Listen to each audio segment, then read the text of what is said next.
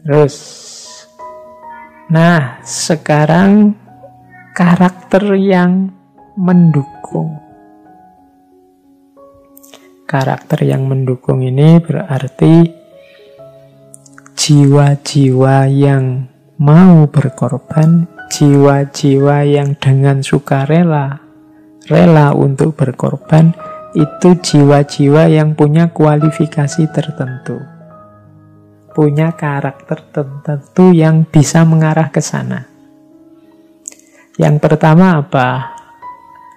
Orang yang biasanya mudah dan gampang untuk memberikan persembahan pengorbanan itu orang yang jiwanya punya empati. Empati itu ada filosof hermeneutik namanya Wilhelm Dilthey. Empati itu definisinya adalah transposisi. Empati itu kalau engkau bisa memposisikan dirimu di posisi objek atau orang yang kamu baca itu empati. Kalau lihat temenmu misalnya sedang sedih karena kuliah tidak lulus-lulus misalnya. Nah itu empati itu kamu ikut merasakan yang dia rasakan. Seandainya aku yang tidak lulus-lulus, betapa sedihnya, betapa galaunya, maka aku pahami kesedihannya, kegalauannya. Itu empati. Seandainya aku yang jadi dokter jadi perawat yang harus merawat orang-orang yang kena COVID, sebenarnya ya agak enggan gimana wong itu kewajiban. Dengan resiko dirinya sendiri kena, maka keluhan mereka aku bisa paham. Ini namanya empati. Memposisikan diri di posisi orang yang engkau baca.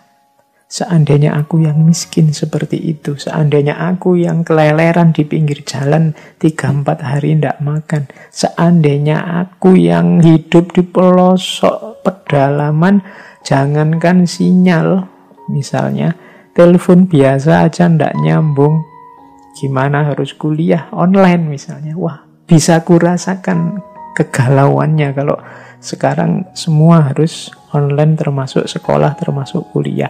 Ini namanya empati. Orang yang punya jiwa empati inilah yang mudah nanti untuk berkorban. Mudah untuk diminta pengorbanannya. Semakin besar daya empatinya biasanya semakin dia mudah toleran, mudah membantu, mudah terjun ke lapangan untuk memberikan apa yang dia miliki. Ini karakter pertama. Maka pupuklah atau hidupkanlah karakter ini dalam dirimu. Semakin banyak orang yang punya karakter empatik ini mungkin Indonesia ini semakin mudah bangkit dari banyak masalah. Karena selama ini banyak masalah menurut saya muncul karena menipisnya empati dan naiknya ego.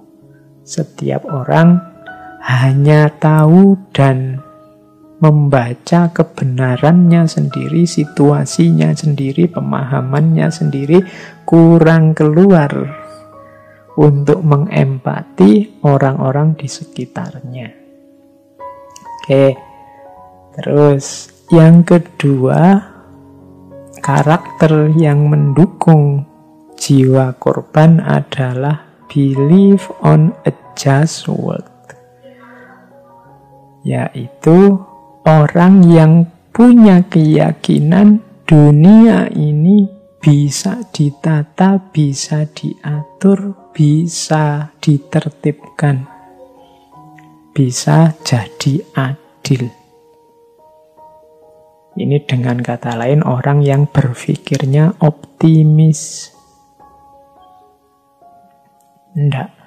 Iya, saya akan berkorban demi orang ini bahagia, demi lingkunganku beres. Saya akan capek, ndak apa-apa, asal teman-temanku semua kebutuhannya terpenuhi. Loh ini kan kalau orang ndak berpikir positif, optimis, susah.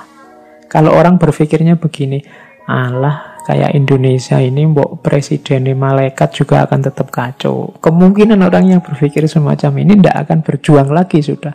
Wong malaikat aja nggak ngatasi apalagi manusia. Hmm. mental belief on a just word-nya tidak keluar. Jadi yakin, yakinlah bahwa dunia ini bisa adil kok. Dunia ini bisa ditata. Wong manusia itu punya akal, manusia itu punya budi, bisa diberitahu, bisa diatur. Jadi ini lebih mudah membuat orang mau berkorban. Kita kan males mau berkorban capek-capek, tapi tidak mungkin Indonesia bisa damai, tidak mungkin kita ini bisa tentram, tawuran-tawuran, ya wes. Tidak jadi berarti. Ngapain kita capek-capek korban, ngapain kita capek-capek ngasih orang lain, sudahlah tidak usah. Nah, tidak believe on a just word. Percayalah, mungkin kok lahirnya keadilan di muka bumi ini. Nah ini orang yang mentalnya begini, biasanya lebih mudah untuk dituntut berjuang, dituntut berkorban. Yang ketiga, orang yang mampu mengkontrol mentalnya, dirinya. Kalau di situ ditulis mengontrol diri secara internal. Nama lainnya orang yang menguasai dirinya. Orang yang menguasai dirinya itu orang yang kalau ada wawasan baru yang baik, kalau ada kebenaran yang lebih benar dari yang dia yakini sebelumnya, ini mudah mengadaptasinya. Oh iya, saya kemarin salah. Yang benar ini nih. Oke, sekarang aku ganti ini. Ini orang jago ini, bisa mengontrol dirinya. Banyak orang tidak bisa seperti ini. Banyak orang terkungkung oleh egonya. Ya menurut saya itu lebih benar sih, tapi Nah, mesti ono nih, Karena dia tidak mau jatuh. Nah, orang yang mampu mengontrol dimensi internal dirinya ini orang yang bisa menguasai dirinya. Kalau waktunya apa ndak boleh ya dia bisa bilang ke dalam dirinya ndak itu ndak boleh lo ya. Kalau waktunya boleh, nah, kalau ini boleh. Nah, kalau ini bagus, meskipun bukan milikku tapi menurutku itu bagus. Tapi yang ini menurutku jelek meskipun ini milikku sendiri. Ini susah orang bisa objektif dan mengontrol dirinya untuk berlaku objektif seperti ini. Tapi semakin orang bisa begini, semakin mudah dia berkorban. Misalnya korban itu membawa kepuasan diri loh. Kalau kita lihat orang lain bahagia, kita pun akan bahagia. Loh ini orang yang bisa mengontrol dirinya, dia bisa bahagia beneran dengan cara memberi orang lain. Kenapa kok bisa begitu? Ya karena dia sudah mampu menaklukkan dirinya. Itu yang ketiga. Dan yang terakhir, ego yang rendah. Ego yang rendah tadi, kayak tadi kan empati lawannya ego. Semakin rendah ego, semakin mudah orang berkorban. Semakin tinggi ego, semakin susah berkorban atau kalau melakukan korban pamrihnya besar.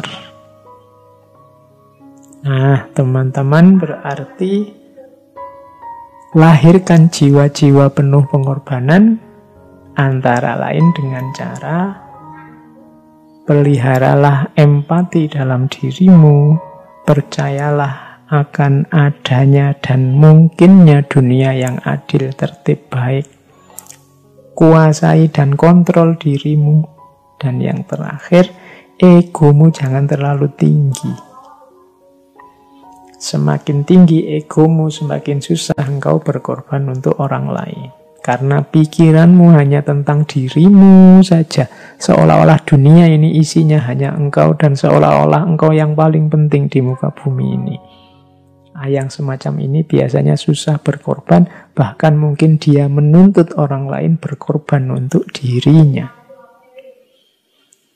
Jadi, teman-teman, mulai sekarang latihan ini. Karena tadi ya, kenapa sih Pak kok tidak menghidupkan jiwa penuh pengorbanan?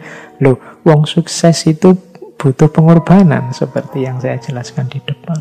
Dan yang kedua, ternyata sunatullah dalam kehidupan ini, kalau kita ingin menjalankan amanah dan tanggung jawab sebagai makhluk Allah, Abdullah dan Khalifatullah, ya kita harus mau dan harus mampu berkorban.